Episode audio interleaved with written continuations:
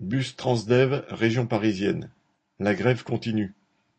En Seine-et-Marne, la grève des conducteurs de bus du réseau Transdev continue depuis le 2 septembre au dépôt de Lieusaint et Vaux-le-Pénil dans la région de Melun.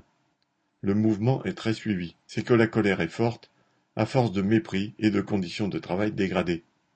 Sur les piquets de grève, les conducteurs témoignent sur les horaires en deux parties durant deux mois d'affilée commençant vers six heures et finissant vers dix-neuf heures, l'impossibilité de voir sa famille, les coupures non comptées, les journées de neuf heures comptées sept heures, les heures supplémentaires calculées en semaine glissante.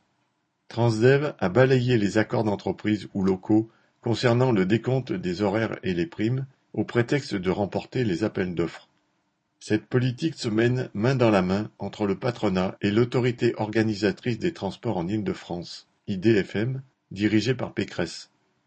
Les appels d'offres servent à rabaisser les conditions des travailleurs des réseaux de bus, comme chez Keolis et à la RATP, qui prépare d'ailleurs un allongement similaire des horaires de conduite pour 2022. IDFM a d'ailleurs demandé à toutes ces entreprises de ne plus recruter dans l'objectif de faire tourner les lignes de bus par la hausse des horaires et l'intensification du travail. En réagissant, les grévistes de Transdev montre la voie aux travailleurs de Keolis et de la RATP qui sont face à la même situation. Correspondant Hello.